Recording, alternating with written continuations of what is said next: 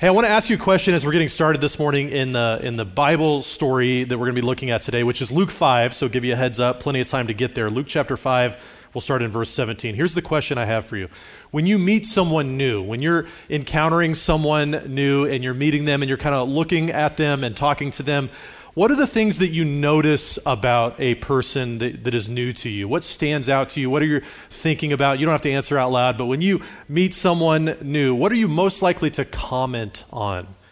I know for a lot of uh, women, like my, my wife would, would say, like, it's, it's hair. You know, she meets another woman, it's like, I love your hair. I love that color. I love the texture or the curls or, you know, whatever it is. It, there's a lot of comments about those, those kinds of things. For guys, or at least for me in particular, it might also be a comment about hair, but it's not the hair on top of their head, it's the facial hair. It's like, wow, that mustache is spectacular, you know, or that, that beard is impressive. How long you been growing that out? You know, what do you do to care for that? Uh, I met a guy at Trader Joe's who was um, at the register as I was checking out, and a few years back, and he had the most impressive mustache I'd ever seen. He looked like the the villain from Sonic the Hedgehog, you know. There was just this impressive big pointy mustache, or had, I think it had some curls on it. And I had an extended conversation while I was checking out about how you care for that, what kind of products you use. You know, is there a blow dryer involved in you know getting it to look like that? And and I think there was, if I remember correctly, in that conversation. Uh, you might be someone who's got a real sense of style, fashion. Uh, you, too, you like, I love that jacket or those shoes are great, but you might have things like that that you comment about when you meet someone. I barely notice your sports apparel when I, when I meet someone new, but a lot of people, you know, they, they are zeroed in on that, and they, they either want to congratulate them on their taste in sports teams or mock them mercilessly, depending on, you know, what it is. How could you be a 49ers fan? That, that, those kinds of things, right? These are things that we notice about people when we meet them. When we encounter them, we notice different things. We might make a comment or two about certain things about people. Jesus, when he met someone over and over again through the scriptures, we have these accounts of Jesus making a particular kind of comment about somebody when he met them. And the comment largely had to do with what their faith was all about, like a measurement. He would tell them to their face how much faith they had. He would make these comments uh, to people throughout the Gospels. There was the Syrophoenician woman who came up to Jesus and said, If you could please heal my daughter. My daughter is under this demonic oppression, and all of these things are happening to, to her. Please heal her. And he, he tells her, Great is your faith. You have a lot of faith. I noticed that about you. She will be delivered. There's the woman who, uh, who touched his garment, right? They're surrounded. Jesus is surrounded by crowds he's on his way to heal somebody else, and someone says, If I just touch his garment, I will be made well. And this woman, Jesus says to her, says, Daughter, your faith has made you well. Go in peace. He's just constantly commenting on people's faith. Remember the centurion in the Gospels? Centurion had a servant who was deathly ill.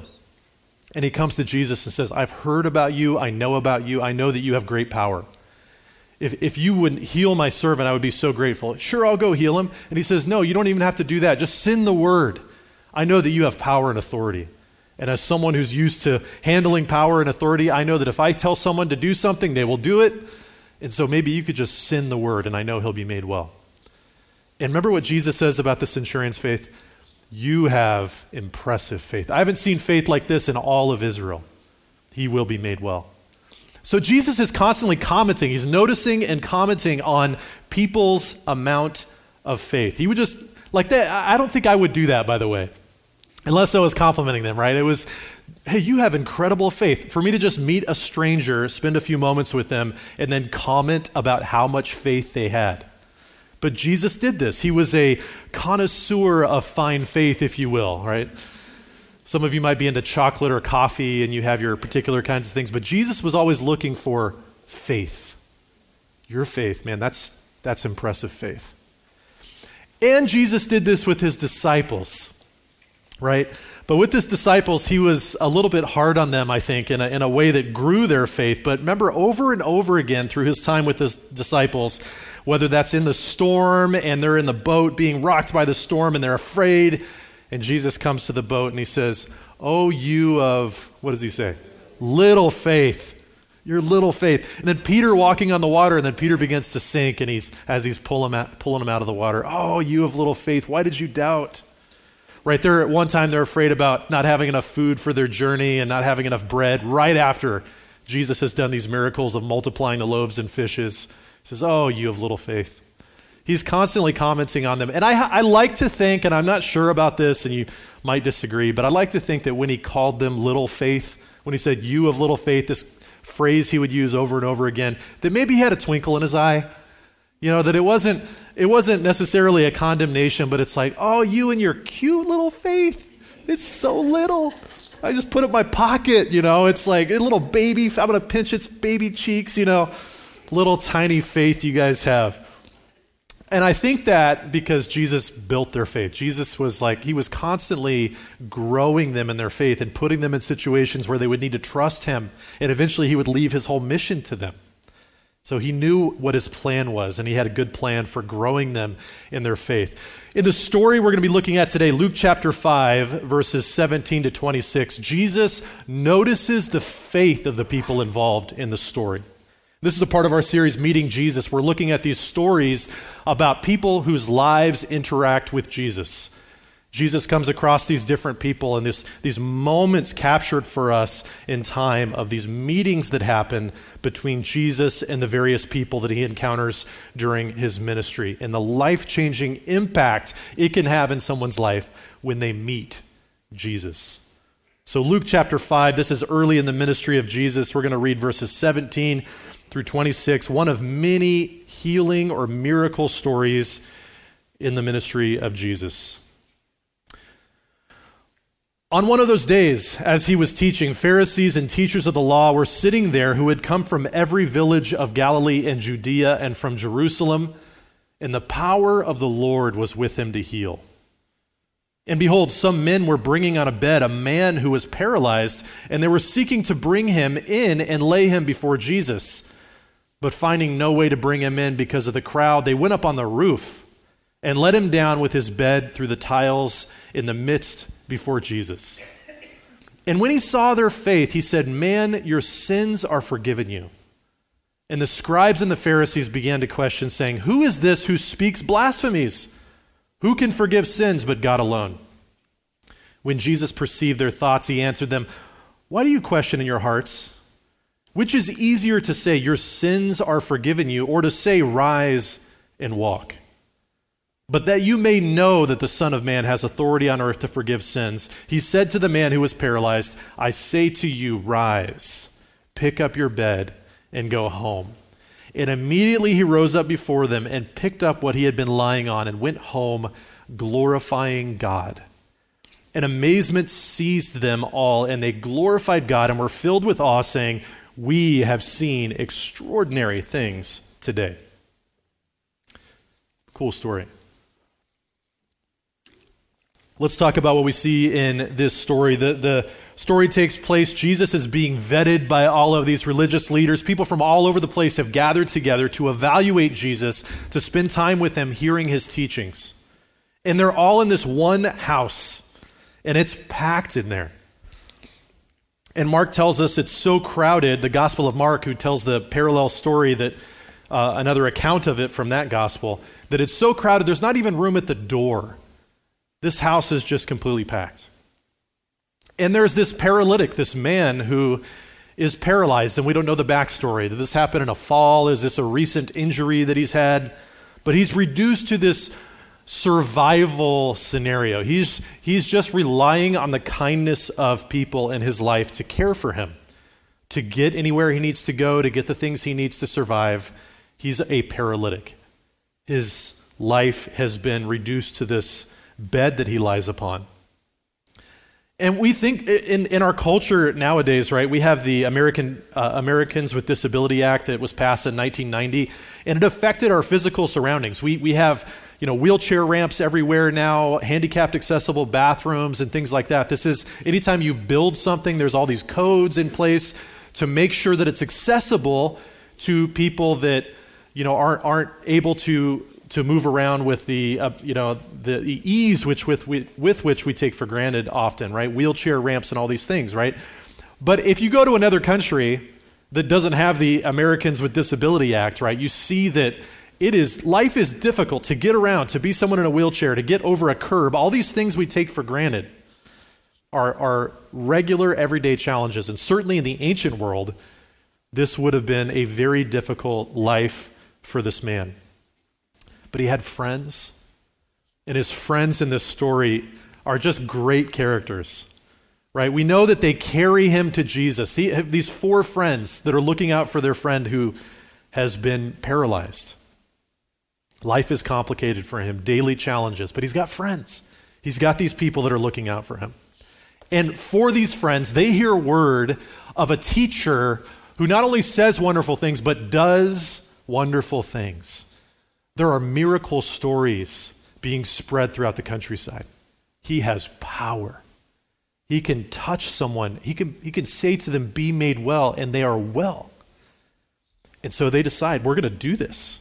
We're going we're going to get our friend, whatever it takes, we're going to get him to this teacher, to this miracle worker, and they carry him. And they carry him to the home. And then they arrive at the home and find it is far too packed to get him in there in front of Jesus, right? It is completely full. Now you have a decision to make if you are these friends. Maybe we should wait till he's done teaching and then he can come outside and then he'll see us out there waiting for him and then he can heal him. That's one certainly very reasonable thing that you could have done um, in this situation. But who knows how long he's going to teach? Maybe he's going to teach all night. We don't know. And there are four men on, in on this plot. If we, if we had to speculate a little bit about the kind of conversation between them, maybe we can just push our way in. And there's got to be a ringleader, right? If there's four of these men, maybe there's one man that's a little more aggressive about getting this person to Jesus than the others. I have an idea. Let's tear the roof apart on this house and get our friend into there.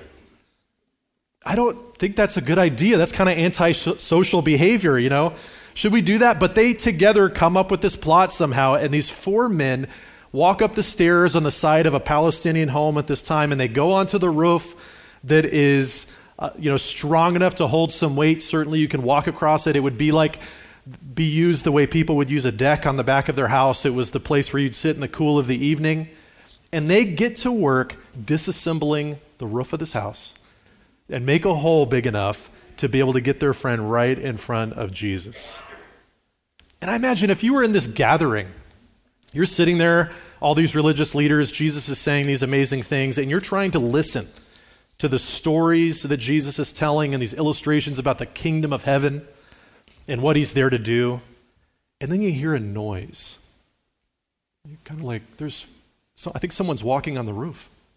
And then you're kind of listening some more, and then you hear some other strange scraping noises. And then something falls on your head. You're, you're looking up, you're wiping this thing off. You know, what, what is this? And then, then you look up and you see daylight and a, and a bunch of hands, right? And a hole forming. And, and now no one's listening anymore, right? I mean, it's hard to pay attention to what someone's saying when that's happening above you. And eventually, a hole large enough for a person to be lowered is made, and they lower him into this home at the feet of Jesus. And Jesus looks at him and he says, Nice of you to drop in. No, I'm just kidding. Puts on those CSI Miami sunglasses, you know, the music starts. Just kidding. None of that happened. But remember, what does Jesus notice about people? He notices their faith. And scripture tells us that he, when he looks, and he sees their faith. Let's read that verse again. Verse 20, and when he saw their faith, he said, Man, your sins are forgiven you. And we'll talk about the significance of that for just a moment. But what does Jesus notice? He notices their faith. He's looking at these friends and he says, Man, they are unwilling to, to let these obstacles between their friend and me get in between them. They're willing to do whatever it takes to get their friend to me. He notices their faith. They believe so much that they're willing to risk all the social stigma of tearing a roof apart of somebody you don't know. I think about Jesus noticing people's faith and just the power of that. And, I, and then I wonder, I think about our own lives. Like, what would Jesus notice about our faith if we met him during his ministry and he gave us a quick assessment? The level of our faith. Oh, you little faith, or wow, great faith. You know, what would Jesus notice about our faith? This trust in God, this, this ability or this characteristic of believing that God said something is true and so that it is true and that God said I can trust him and so I will trust him. What is that level in our own hearts and lives?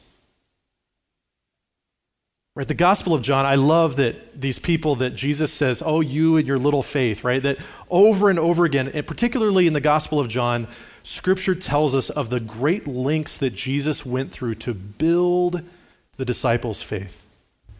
He, he would tell them things that were going to happen before it happened so that they would trust him more. He said this to them so that they would believe later when it was fulfilled. And this was to fulfill this prophecy. And the Gospel of John takes great pains to point this out. If you read the Gospel of John, you see this over and over again that Jesus is in this faith construction project with his disciples. That the people who he says, You've got little, little tiny faith, he, he is going to leave his entire mission to them. And so he builds them, he grows them. And for all of us in this room who said, if we met Jesus, he walked into this room during his earthly ministry and said, Oh, you have little faith.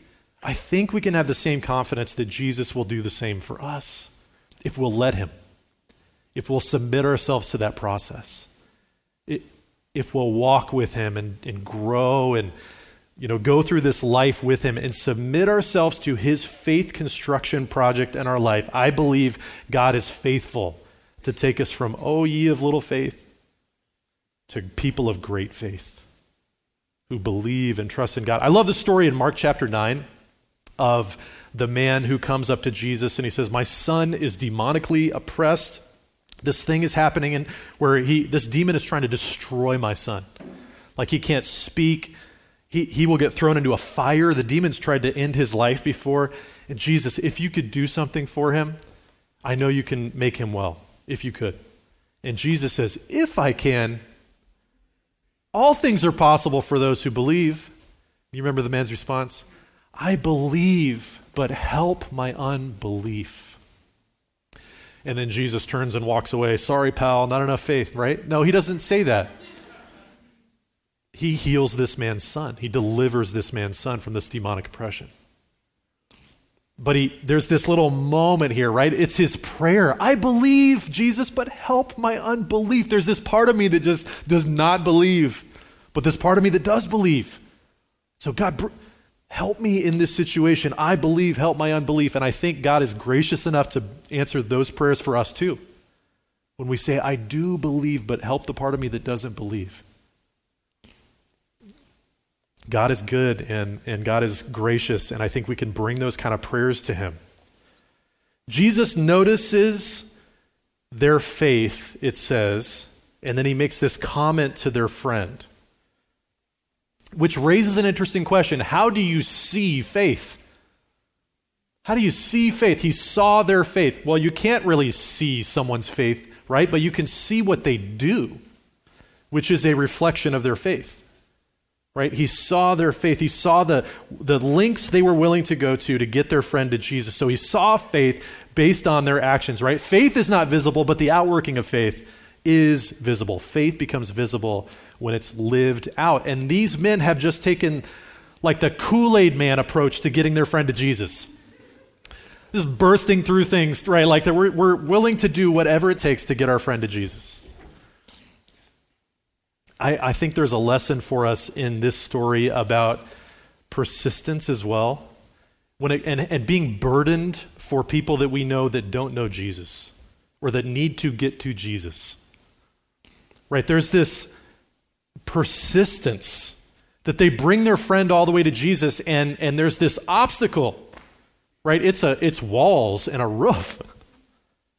And they just knew, though, that if they could get their friend to Jesus, Jesus would make all the difference. This is destiny shaping things that would happen if we can only get our friend to Jesus. And we think about our lives, and there's people in our lives that God's placed in our lives that are far from Jesus. And we just know that if they knew Jesus, Jesus would make all the difference.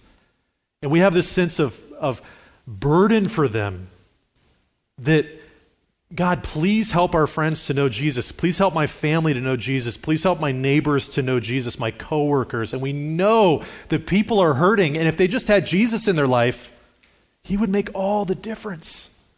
But there are obstacles, aren't there? There are things that keep us from, from bringing our friends to Jesus. And I think about things like inviting someone to church, right? That's a, that's a socially precarious situation. I'd like you to come to church with me. There's fear of rejection in those moments. And my, or even just having a spiritual conversation with somebody. My faith has always helped me, and maybe this would be something that would help you as well. And, we're, and there's this little fear obstacle that's there. What if they reject me? What if they want to distance themselves from me? They think I'm taking this whole faith thing too seriously. There's a social obstacle. These men in the story the social obstacle of tearing apart a stranger's house uh, did not come between them and, and getting their friend to Jesus. Right there, I mean, that is pretty socially unacceptable. Maybe you invited your friend before, but they, they weren't able to make it, or they just, you've tried once, and, and there's this, this persistence that might be needed. And so the question is like what links are we willing to go through to get our friends and family and neighbors and coworkers to Jesus? There are obstacles, but how will we get through those obstacles? And I think the thing that we can all start with is persistence in prayer for people in our lives who don't know Jesus. May we persist in regularly bringing them before the throne of grace, as Scripture talks about. Bring them there and ask God to work in powerful, li- powerful ways in their lives. God, break through. Holy Spirit, call people to yourself. May, if you want to use me in any way, may I be available. May we be regularly bringing our friends, family, neighbors, coworkers, people that are far from Jesus, that if only they would get to Jesus, everything could be different. May we pray for them persistently, at the very least. Let, let that be something that we can commit to as a church. But the story here, Jesus sees their great faith, their persistence, their willingness to overcome any obstacle. And then how, how we think the story should go is the friend is lowered down in front of Jesus, at Jesus' feet. And then he says, Rise, take up your bed, and walk. And then everyone cheers. Yay, Jesus, you're amazing. Everyone claps. Wow, this man's been paralyzed and now his body's restored. Thank you. But that's not how the story goes. Isn't it weird what happens next? We really think about this and take a fresh look at the story. He looks at their great faith and he says something scandalous to the people in the room. He says, Man, your sins are forgiven you. Which might have been confusing for the man lying on the mat. Oh, I think there's been a misunderstanding. I'm here because I'm paralyzed. Like, I appreciate the spiritual thing you're, you're doing here, but I have a more pressing need right now. I, I can't walk. I'm relying on my friends. Didn't you just see that whole thing, right? This is because I'm paralyzed. And it's like, to, to that response, I have a more pressing problem. It's almost like Jesus saying, No, you don't. Like, I, I just took care of the most pressing thing. The most, the biggest need you have right now is your problem with an eternal God. You might think your biggest need is that you're paralyzed, but you need forgiveness of sins. And the room is, they don't know what to do with this. This is a scandalous statement. They're, they're pretty sure that Jesus is a blasphemer, right? It says the scribes and the Pharisees begin to question, saying, Who is this man who speaks blasphemies? Who can forgive sins but God alone? And if I was there, I would have said, Right! Exactly, you're getting it. Who can forgive sins but God alone? That's the point. Because all sin, regardless of who the sin is committed against, it's a, the sin is certainly against that person, which is a problem. But the sin is ultimately a problem between humans and God. John Stott uses an illustration about three men who are together, and we're going to give these guys disciples' names here John, Pete, and Nathan, right? So, John, Pete, and Nathan. Pete punches John in the face and they get in a little tussle, right? And he gets punched in the face. And so uh, John is holding his bloody nose. There's blood going everywhere. And then Nathan comes up to him and he's eh, to, to, to Pete and he goes, Hey, Pete, I forgive you. for punching John in the face. I forgive you. And John's holding his nose like, oh, you, uh, you can't forgive him. I have to forgive him. He punched me. Like, what do you mean you're kind of an outside party here? You can't forgive him. The sin is against me. You punched me, and so the sin is against me. The only one who can forgive the sins is the one who the sin has been committed against. And, and when it comes to our relationship with God, this idea, this illustration, the point of this is that our sin is ultimately against God. The, for, the one who we need to receive forgiveness from is God Himself. That's our ultimate problem. It's this eternal relationship with our Creator that is damaged by our sin. And that is the forgiveness that we need. When we read David's uh, Psalm, Psalm 51, um, this story about this, this, it's the Psalm of repentance. It's him turning back to God after a dreadful period of sin, like this horrible sin, series of sins that he committed. As a, a, adultery with Bathsheba, she's this married woman. He, he puts this plot together to kill her husband. It's this horrible thing. He's guilty of murder and adultery. And he, in Psalm 51, he pens this, this writes this letter of repentance, this prayer to God. And in the he says something just striking in it, which is against you and you only have I sinned and done what is evil in your sight. We might read that and go like, I think you sinned against Uriah as well. I think you sinned against your whole nation by doing this. But he, he's recognizing something in this psalm that is his ultimate issue is this problem between him and God. That, that's the ultimate thing. And Jesus, being God, is in this place of authority where he can offer forgiveness by God, from God, as God, to this man. And notice too that it's by faith. He has faith, they, they have faith, and they receive forgiveness by grace through faith. Right? And Jesus, Jesus notices, of course, the leaders and the scribes are in a whole huff about this, right? And this is the first time, at least in the Gospel of Luke, that we see conflict between Jesus and these spiritual leaders. This conflict will continue, will, will expand, it will be what ultimately leads to the cross for Jesus. But he, he asks them this question, right? Verse 22. When Jesus perceived their thoughts, he answered them, Why do you question in your hearts? Which is easier to say, Your sins are forgiven you, or to say, Rise and walk? which is a really fascinating question when you think about it. Let's think about it for a little bit. What is easier to say? There's a few levels to this, right? If you think about this, this is a deep question by Jesus. To say to somebody, your sins are forgiven, is kind of an easy thing to say, right? And, and you could say rise and walk, and that's also equally easy to say, but one of those is going to be proven to be true quicker than the other. Right? If you say to somebody rise and walk and they don't rise and walk, it's it. Ministry's over at that point. To say your sins are forgiven, it's like maybe, you know, you can't really tell right off right off the bat if someone's sins are forgiven. That's an easier statement to say.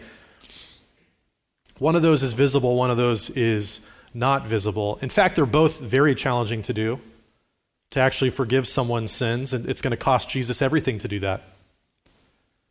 To, to say, rise and walk, is a miracle, and maybe would take some, maybe Jesus would be a little more tired after that, some power would go out of him in some way or something.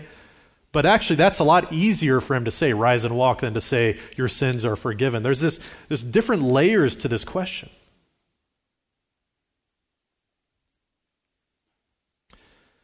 This man and his, his paralysis is a really good picture of our, ourselves and, and our situation apart from God. That, that sin leaves us spiritually paralyzed. We're unable to do anything to better our situation, relying on the help of others and relying on ultimately on Jesus, that Jesus gives us life that we don't have without his miraculous help. Unable to do anything to make a difference in our spiritual condition, we are relying upon God's grace and his goodness to give us life, to, to say to us, rise and walk, and for us to be able to do that spiritually.